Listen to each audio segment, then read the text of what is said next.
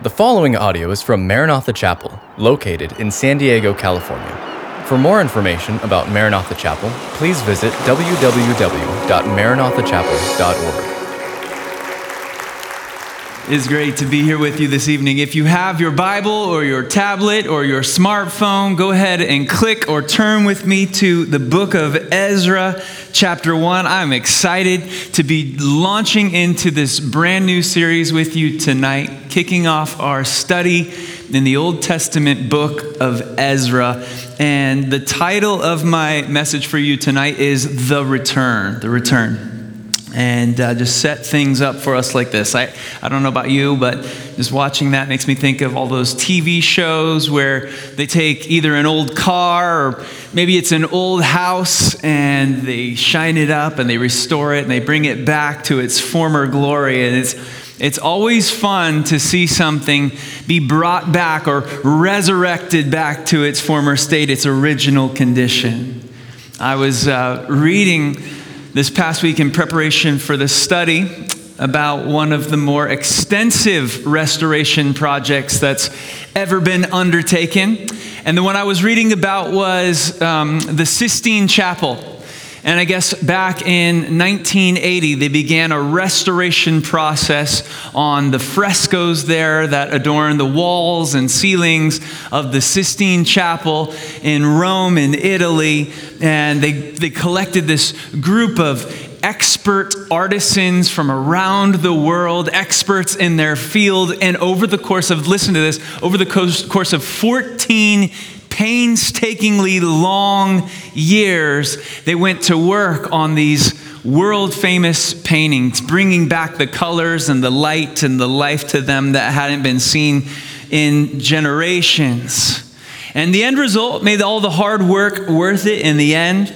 The restoration was said to have had a profound effect on art lovers and historians as colors and details that had not been seen for centuries were revealed. Some went so far as to say that after the restoration, every book on Michelangelo would have to be rewritten.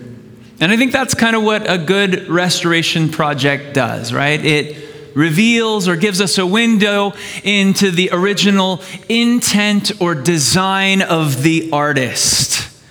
Of course, you see where I'm going with this. It's not just paintings or cars or buildings that get restored, but God does the same thing with people and people's lives too, doesn't He? Somebody say amen to that. And really, restoration is one of the mega themes of Scripture. Creation itself, it, it, longs to be restored to its Eden like state. And, and it's one of the, the yearnings inside of every human heart. We get a sense there's an echo of a life that was that we've lost, and we're desperately trying to get back to Eden. And so, all of creation, Paul says in Romans, groans and it longs to be restored. And so, restoration is this continual theme that pops up over and over again in Scripture, and it's one of the dominant themes in this book that we're going to be looking at in the coming weeks. Actually, the book of Ezra can be broken up into three different sections. The, the first part of the book deals with the return of God's people from exile in Babylon, there where they had spent 70 years. Then, in the second part of the book, it focuses on the restoration of the altar and the temple there in Israel. And then the third part, it focuses on this ensuing revival that happens among the Jewish people. So, three parts that we're going to be looking at in the coming weeks the return of the people, the restoration of the temple, and then revival among God's people. And as we do that, as we look at those topics, what I believe we're going to see is that God is going to be doing a restorative work in our lives. He's going to be bringing us back into that purpose and will and alignment of His design and intent when He made us in the first place. So, with all of that being said, as a way of introduction, let's go ahead and begin reading our, our text in verse 1. We're just going to read through the whole chapter. So, go ahead and begin with me there in verse 1. It says, In the first year of Cyrus, king of Persia, in order to fulfill the word of the Lord spoken by Jeremiah, the Lord moved the heart of Cyrus, king of Persia, to make a proclamation throughout his realm and also to put it in writing.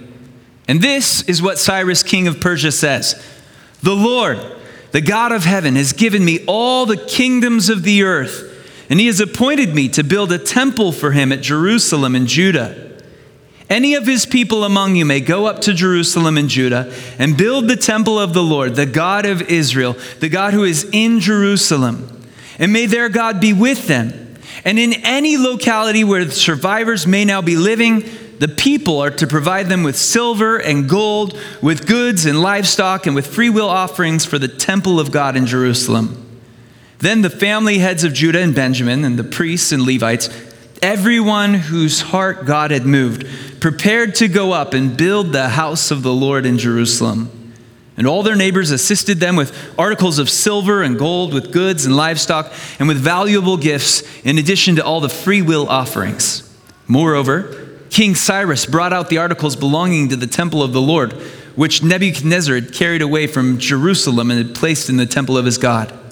And Cyrus, king of Persia, had them brought by Mithredath, the treasurer, who counted them out to Sheshbazzar, the prince of Judah. And this was the inventory. He goes through the gold dishes, silver dishes, silver pans, gold bowls, silver bowls, other articles. In all, he says in verse 11, in summation, there were 5,400 articles of gold and of silver. Sheshbazzar brought all these along with the exiles when they came up from Babylon to Jerusalem. All right, so what are we reading here? What is this all about? Well, obviously, this chapter, it's this proclamation that's given by a king of Persia. His name is Cyrus, and we're going to dig deep into this guy and his background and the history and the importance of this. But to get us started, what I want you to notice is that there are really two headlines that are given to us in the first verse.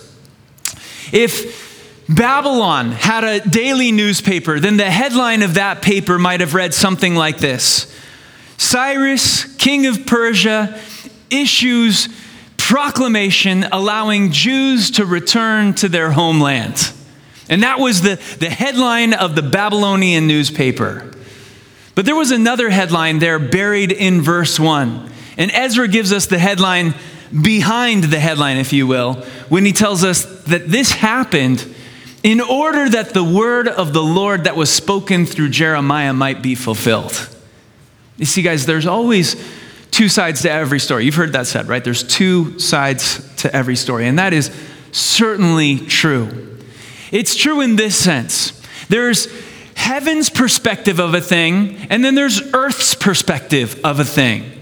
And so, from the earthly perspective, what we see is a pagan king flexing his political muscles to accomplish his earthly purposes in Israel and in Babylon. But from heaven's perspective, something completely different was going on. You see, in the eyes of heaven, God is the one pulling the strings of this man named Cyrus. He's playing him like a marionette, like a puppeteer, and he's pulling the strings in order to bring about the fulfillment of a word, a word of prophecy that had been given over a hundred years earlier by a guy named Jeremiah. So if we were to read heaven's newspaper, it would say something like, King Cyrus allows the Jews to return home in order to fulfill the word of the Lord. So, this is a perfect example of this whole concept that there are two sides to every story. You see, Cyrus thought he was the one calling the shots, but in reality, what we learn here is that he was just a pawn in the hands of an almighty God. The, the scriptures, the Proverbs talk about how the heart of a king is directed by the will of the Lord. Like a, like a river, the Lord just directs the will of kings. So, why was God going to such great lengths to allow Cyrus or force Cyrus to allow the Jews to return home? Well, again, it goes back to this prophecy that gets alluded to in verse 1, this prophecy that was given by none other than Jeremiah. Long before the events of Ezra chapter 1 ever took place. God had spoken through his prophet Jeremiah, and he had foretold that the Jewish people, because of their willful and continued defiance and disobedience of his laws that they were going to be carried away as captives into a foreign land, the land of Babylon. And so that's what happened in 586 BC. Nebuchadnezzar came through and he took the Israelites captive. But it gets even crazier than that because incredibly and exactingly, in addition to telling the people that they would be carried away as captives to Babylon because of their disobedience, Jeremiah also told the Jewish people exactly just how long they could plan on being there in Babylon. He told them the exact number of years that their stay would encompass. And, and I want to read the verse to you. It's in Jeremiah chapter 29, verse 10. Keep in mind, this all happened well before any of the events that we're reading about in um, Ezra chapter 1 took place. For thus saith the Lord, that after 70 years have been completed at Babylon, I will visit you and perform my good word toward you in allowing you to return to this place. So there was a time limit on God's judgment on the Jewish people. So, why 70 years then, you ask? Well, I'll tell you why. It all tied to and was related to their disobedience in one particular area. And the scriptures talk about how, in addition to keeping the weekly Sabbath, the Sabbath day that was set apart, it was holy unto the Lord, and you weren't supposed to work on the Sabbath day. In addition to that, God also called on his people to allow the land of Israel to lie fallow every seventh year. Now, in our modern context, we know that there are serious um, agricultural ramifications to this, and it allows the soil and the, and the nutrients in the soil to replenish themselves. And so God was giving them excellent advice. But they didn't know any of that back then. And so the Israelites decided, ah, I don't really want to follow that rule. I mean, they saw that they could go in the seventh year and continue to work the land and harvest the crops and Nothing happened after year one, so they did it again the following year. And they continued to ignore this command of God to allow the land to rest. Part of the reason God wanted them to do that, by the way, was so that they would learn to trust in Him and rely upon Him as their daily source of provision and bread. But they continued to ignore the Lord. And you want to know how long they ignored the Lord for? Any guesses? Actually 490 years. 490 years they continuously ignored this command of God. And God, you know, He did the math, and well, you owe me every seventh year. 490 divided by seven is 70. I figured that out on a calculator. That's not my head. So 70 years, God says, You owe me. And so he pulls them away. He says, If you're not going to obey me, then I'll just have to pull you out because you owe me this time. And so it was, like I said, in 586 BC, Nebuchadnezzar comes in, he overthrows the Jewish people and carries them away as captives in accordance with the word of the Lord. Now, this is where the plot gets a little thicker because one of the young men that was carried away in that, that first carrying away of captives was a young man named Daniel of Lion's Den fame. You know him, and he has a book in the Bible named after him, my namesake, Daniel. And Daniel was carried away, and he was a really brilliant guy, and so he ended up serving in the king, king's cabinet there with all of his um, court people and all of his wise men. But the whole time he was there, and Daniel served under a, a number of different Babylonian kings and regimes and empires for decades. But the whole time he's there, his heart longs to be back in Jerusalem. You remember how he used to pray, with, uh, open up his window and pray towards Jerusalem every day. His heart longed to be there. Well, one day as Daniel is reading his Bible, because Daniel was the kind of guy that had a daily devotion. And the scriptures tell us this is fascinating. Daniel comes to the part in Jeremiah 29 where that verse we just read pops up. 70 years are determined upon you. And, and, after 70 years, I'll bring you back. And Daniel's reading in his devotions, having his quiet time with the Lord, like we do. And he sees that verse and he does the math and he concludes that, man, the years are almost up. If God took us away 586, it's almost time where God's going to be drawing us back to himself. And so that kicks his prayer life into a whole nother gear. And this is what I really love about Daniel. You see, Daniel not only was he a Bible student. Not only was he a prophecy nut, but Daniel was the kind of guy who held his Bible in one hand. Right, I got my Bible in this hand. Bible in one hand, and the newspaper in the other hand. And he looked for places where those two things would converge or intersect, and then he sought ways to get involved. And I love that about Daniel. We need to follow his example and not just read the Bible like it's a dry history book, like it's a dull textbook, but we need to read it the way it was intended to be read. This is a living book and it speaks to the events happening in our day right now, just like it spoke to Daniel in his day back then. All right, so before we move on, and we're going to talk about Cyrus next, but I just want to back up and paint the big picture and set the stage for us. On the one hand, we see Jeremiah the prophet over a hundred years before the fact foretelling and prophesying that the Jewish people would be pulled away as captives into the land of Babylon, but that they would be there for 70 years before God allows them to return. And then on the other hand, we have God plucking up this young man named Daniel, putting him in the court of the Babylonian kings, and he's reading the scripture and he's connecting the dots between what Jeremiah said 100 years earlier and what's happening in his life right then. And all of that leads us to the next guy in our story, and that's Cyrus. So, who is Cyrus and how does he fit into this whole picture? And this, guys, is where things just go from awesome to awesomer. More awesome. Insane. This is so cool. Because not only does God tell his people, you're going to be carried away as captives, not only does he tell them exactly how long they can expect to be held there in Babylon, but additionally, through the prophet Isaiah, God, listen, God actually tells the Israelites the name of the king who is going to set them free. Now, that's something that only God can do. A hundred years before Jeremiah, who was a hundred years before Cyrus. So now we're talking about 200 years before the events of Ezra chapter 1 take place.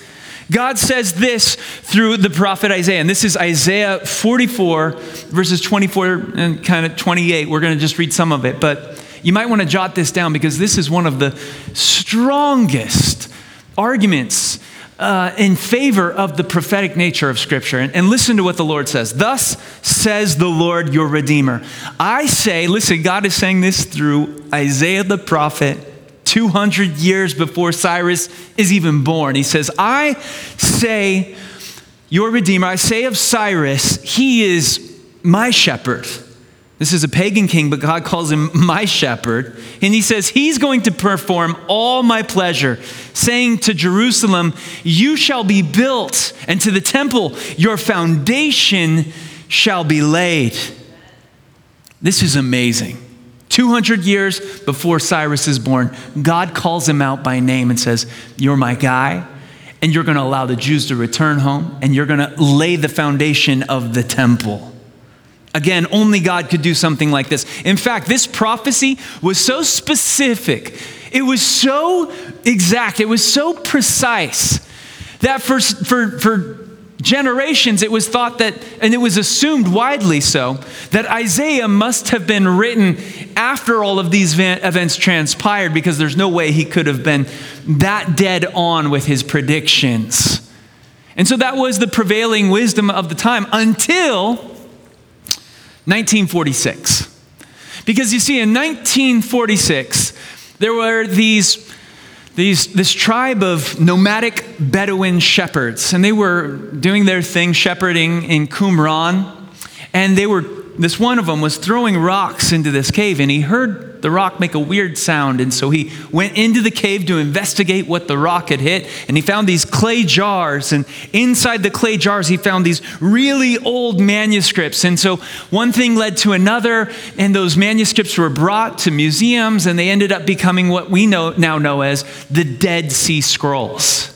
And what the Dead Sea Scrolls did was they provided a timeline of events and they validated the authenticity of what we're holding in our laps because they were able to take these really ancient manuscripts that they were able to time date And they were to me- able to measure them against what we have, and they found that it was completely accurate. It was the same. And by the way, they found out that Isaiah, which was the very first scroll that they pulled out, it was Isaiah, and it was complete. It didn't have any gaps, it wasn't missing anything. And they, were they dated it long before Cyrus ever lived, just like God's word says. Amen. Somebody say amen. That's cool. But then the critics, they said, well, well, maybe we got it wrong. It wasn't that Isaiah lived after Cyrus, it's just that Cyrus never existed. And that was kind of the prevailing thought for a while until 1879. That's when a group of British archaeologists digging in Iran discovered this barrel shaped cylinder made out of clay. And this is what they found. Inscribed on the cylinder in ancient cuneiform was a decree by none other than King Cyrus of Persia. And in the 40 line decree, the king recalled his defeat of Babylon, and he clearly outlined a number of policies designed to defend the rights of the conquered. And just in case you don't believe me and don't want to take my word for it, you can go view this artifact for yourself because it's on display right now in the British Museum. The whole thing is just mind boggling when you consider all of the pieces and parts that had to come together in order to fulfill this one prophecy. And that's not even taking into account the incredible nature of the, the military victory that Cyrus had when he defeated Babylon. You have to understand that at the time, Babylon was the dominant superpower of the earth, it was thought to be impenetrable. The, the, surface, or the, the surface area of Babylon, the ancient city, was 196 miles. By ancient standards, that is just massive. By any standard, that's massive. It was surrounded by these huge walls that stretched 311 feet up into the sky. On the top, those walls were 87 feet thick. That's really thick walls. They were so fa- thick, in fact, that you could race chariots around the top of them, and that's exactly what they used to do. And then there were inner walls, and then controlling access through this barrier were more than 100 bronze gateways. There was the mighty Euphrates River that wove its way through the heart of downtown Babylon. It was thought that it would never fall. And Cyrus sought to do the impossible. He sought to take on and take out Babylon. So, how did he do it? Well, his plan was actually quite simple. He, he built a huge reservoir way up the way away from Babylon, and he diverted the water from the river Euphrates into this reservoir that he had constructed or dug. And then he waited until the water level got down until it was just at about the men's knees, his soldiers' knees. And he waited until it was the cover of darkness, and he sent his soldiers into the city by going through the, the river Euphrates. But that was just the first part of their problems because once they got through, he didn't know what was going to happen on the other side. I mean, it could have just been a massive kill box. If, if all the soldiers had been waiting, they could have just plucked off the Persian soldiers like they were fish in a barrel. But on the particular night that Cyrus just so happened to launch his attack, on that particular night, none of the soldiers were there. All of the gates were open. Why? Well, because on that night, uh, Nabonidus and his son Belshazzar, the imperial guard, the soldiers, and all the people of Babylon were too busy partying. They were consumed with drinking and games. You can read about this in the book of Daniel if you like. And they failed to close the gates and station the guards. And what this did is it allowed Cyrus and his men to just come in, and without even firing a single shot or lifting a single sword, they were able to just take out Babylon, mighty Babylon, magnificent Babylon, in a single night. So, all of this explains how Cyrus was able to take out Babylon. But we haven't yet discussed why he let the Israelites return to their homeland and build their temple. And this is where all of those seemingly disconnected and disjointed storylines suddenly converge and connect. Here's what I think happened I think that as Cyrus makes his way into Babylon, he overthrows the kingdom, he makes his way into the courts. There he would have seen and run into none other than Daniel. And it's my belief, I've got a hunch, and I can't wait to go to pull the Netflix out in heaven and watch this scene play out. But I have a hunch that in that moment, Daniel, who was a high ranking member of the courts in Babylon, pulled Cyrus aside and said, I want to show you something. And I think he pulled out the prophecies of Jeremiah and I think he pulled out more specifically the prophecy of Isaiah, and he found chapter 44, verses 24 through 28, and he began to read to him how 200 years earlier God had called him out by name, and he said, I set you apart to let my people return home and to lay the foundation of the temple. And you say, that's a bit of a stretch, Daniel. I mean, you're reading a lot into the text. Am I? I don't know. This is what Cyrus, king of Persia, says. He seems to allude to the fact that he had an encounter with God. He says in verse 2 The Lord, Yahweh, the God of heaven, he's given me all the kingdoms of the earth. And I guess he appointed me to build a temple for him at Jerusalem in Judah. So who am I to fight him? Even this pagan king, in other words, had to admit that there were far too many coincidences for it to just be that. It was a God thing. He even went so far as to speak of how he had been appointed by the God of heaven to rebuild the temple in Jerusalem. But it even gets better than that because when you jump down to verse, verses 7 through 11, Cyrus says, You know what? I'm, I'm, I'm, I'm shook by this, and I'm going to allow you to return home. But in addition to that, God lays it on his heart to have the people of Babylon foot the bill for the building of the temple. Because when it's God's will, it's God's bill. And if it's God's desire, then He's going to see to it that you have the resources to accomplish His purposes in your life. Amen?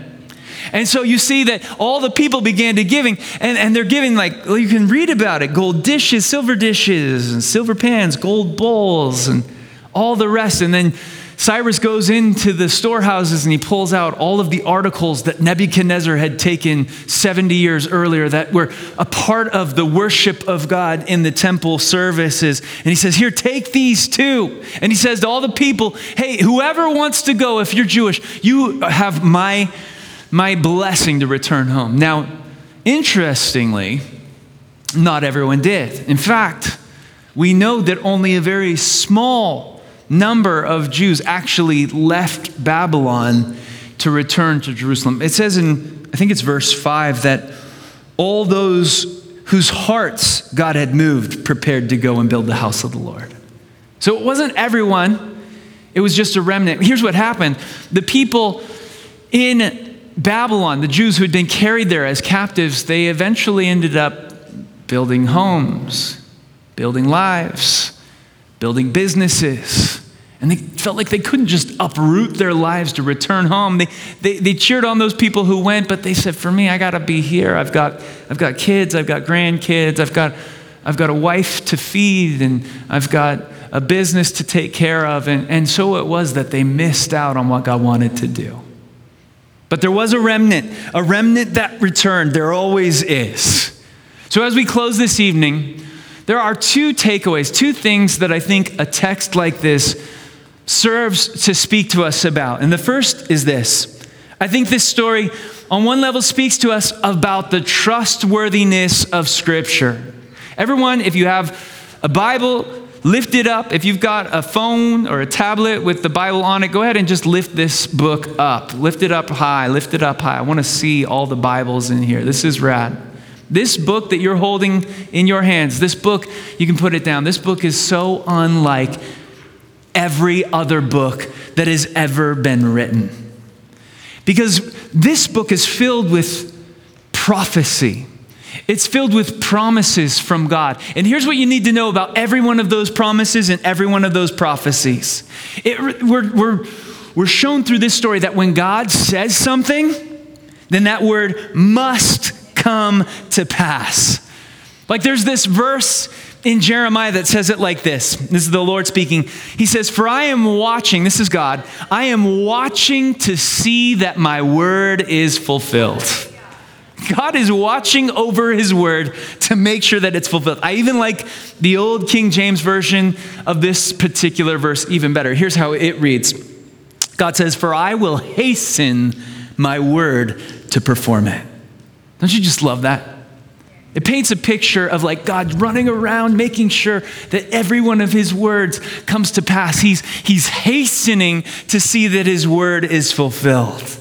Now, we spent this entire evening dissecting and discussing one specific prophecy and all of the things that had to come into play to fulfill this one word.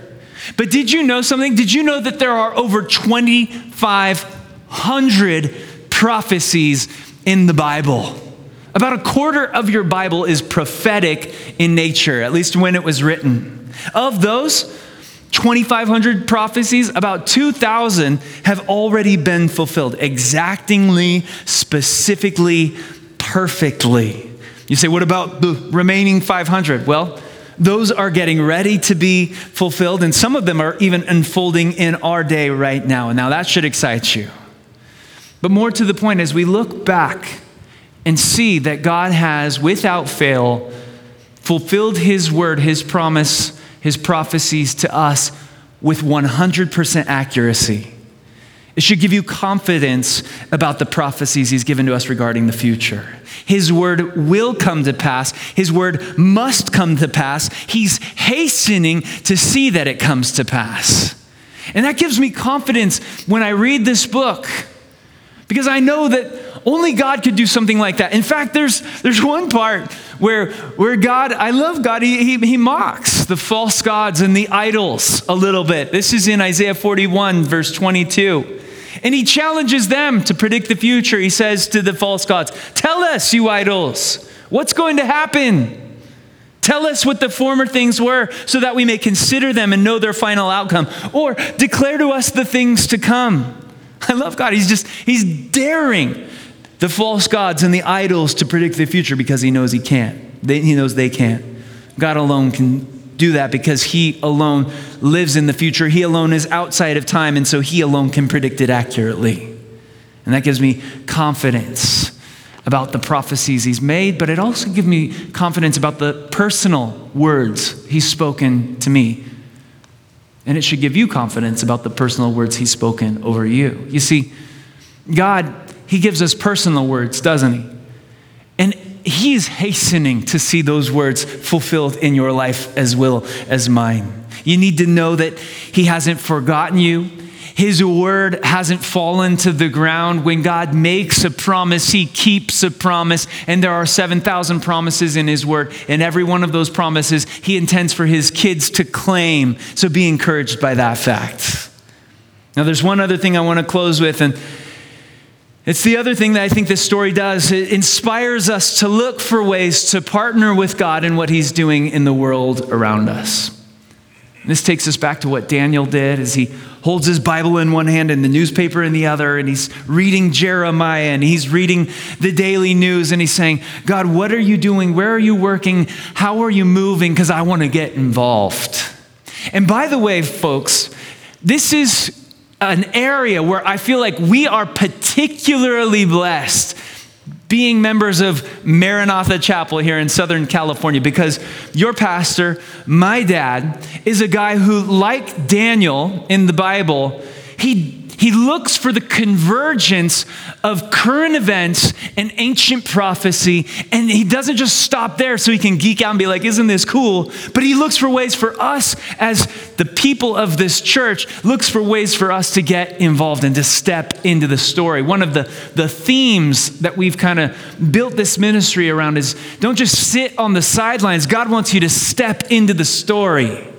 You say, how do I do that? Well, there's a number of ways to get involved. I mean, it's the whole impetus behind our Nehemiah project.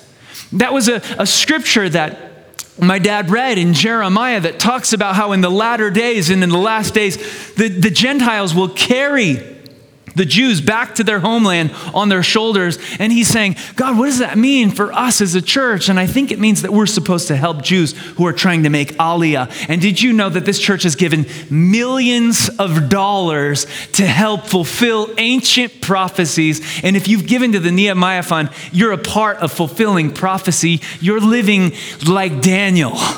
That's pretty cool. And then he sees connections even between like a guy like Cyrus And you look at what the modern Orthodox Jews said about when Trump moved the, the embassy from Tel Aviv to Jerusalem. And regardless of what your politics are, you have to see a connection there because the temple was not just something that was destroyed and rebuilt once. But there are patterns in prophecy. That's one of the ways that we've learned to interpret scripture around here. When, when, prof, when prophecy comes, it's not just a once prophesied and once fulfilled, but oftentimes there are dual fulfillments. And so, just as there was no temple and then the temple was rebuilt, well, we know that the temple is going to be rebuilt again. This Bible speaks of another temple that is going to be in Israel during the last days. And, and I believe that we could be living in the days where that prophecy becomes a reality. I mean, we have the Abraham Accords that were recently signed into being. They didn't receive a lot of attention in the mainstream media, but make no mistake about it, this is front page headline news in heaven. This is significant stuff. And you're saying, well, what does it all mean? It means you better be reading your Bible. And you better be watching the news and you better be interpreting what you see happening in the world around you through the lens of what God has said in His Word. Why? Because God is hastening to see that His Word is fulfilled. He said, Heaven and earth are going to pass away. Jesus said this. But, but not one word that I've spoken is going to fall to the ground. I'm going to fulfill all of it.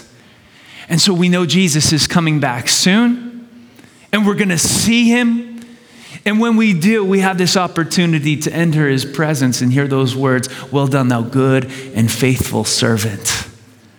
So let's look for ways to get involved. Let's stay connected. Let's be plugged in. Let's not bury our heads in the sand like an ostrich.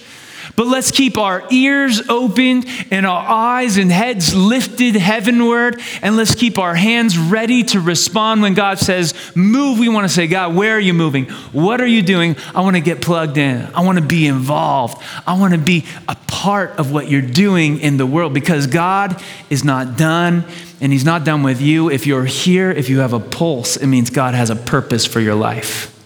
Now, what that purpose is, that's for you to figure out. It's for Him to reveal to you, and He will. But it starts with you saying, God, I'm ready. God, I'm here. And that's how the restoration process begins. It begins with a return, and then there's a restoration, and then there's revival. There's a return, there's a restoration and there's a revival. And the restoration process, parts of it are painful. It might take a little bit longer than you like. It might take require him tearing some things down in order that he can build things up, but in the end, the end product makes it all worth it. So let's go ahead and pray. Thank you, Father, for your word. It's rich. It's so rich. We just scratched the surface of it tonight. We did, we did some digging. We looked at prophecy. We looked at history. And we saw how all of it is interconnected. All of it is really, at the end of the day, all of history tells his story. It's his story. It's your story, Jesus. It's all about you. Everything that happens in this world it, it all leads us back to you. And so, wherever we're at tonight, I pray that this would be a watershed moment, Lord. I pray that our hearts would be pricked. I pray that our hearts would be stirred. I pray that our hearts would be engaged, that we would get excited, that we would stop looking at the Bible like it's just, you know, a, a fun centerpiece for a discussion or something to to make us feel good or give us a few tips about how to live our best life now or whatever, Lord. We want to come to the Bible for, and see it for what it is, Lord. You alone have the words of eternal life, Peter said. Without you, we'd be utterly lost, hopeless. You came, and we have the confidence that you came and that you're going to come again because as we look back, we see that you fulfilled every prophecy hundreds and hundreds, thousands of them. So it gives us confidence as we move into an uncertain future that, that, that our lives are, are held in the, the very capable, certain hands of, of a God who loves us a God who knows us and calls us by name. We're going to move into a time of worship and communion, and I'll just invite you to, as you feel led, you can pray, spend time with Jesus, do business with God, get right with Him in your heart. And then as you partake of the bread on your own, and as you drink the cup, remember the cross. He said, as often as you do this, do it in remembrance of me. Remember me, Jesus said. Don't forget me. Don't forget what I did for you. Don't forget how I loved you, how I bled for you, how I died on the cross, how I lived the life that you could never live and died the death that you deserve in order that you might find forgiveness and freedom and hope and healing and life and joy and peace. And everything you ever wanted. Jesus is calling some of you back home, and tonight is the first night of this restorative work that God is going to begin in you. And it's not just about you, He restores you in order that you might become a healer and a restorer of others. Thank you for listening to this podcast from Maranatha Chapel. If you haven't already, please subscribe for weekly messages. Feel free to share this podcast and join us for our midweek revive service held Wednesday evenings. Visit our website at www.maranathachapel.org for more information.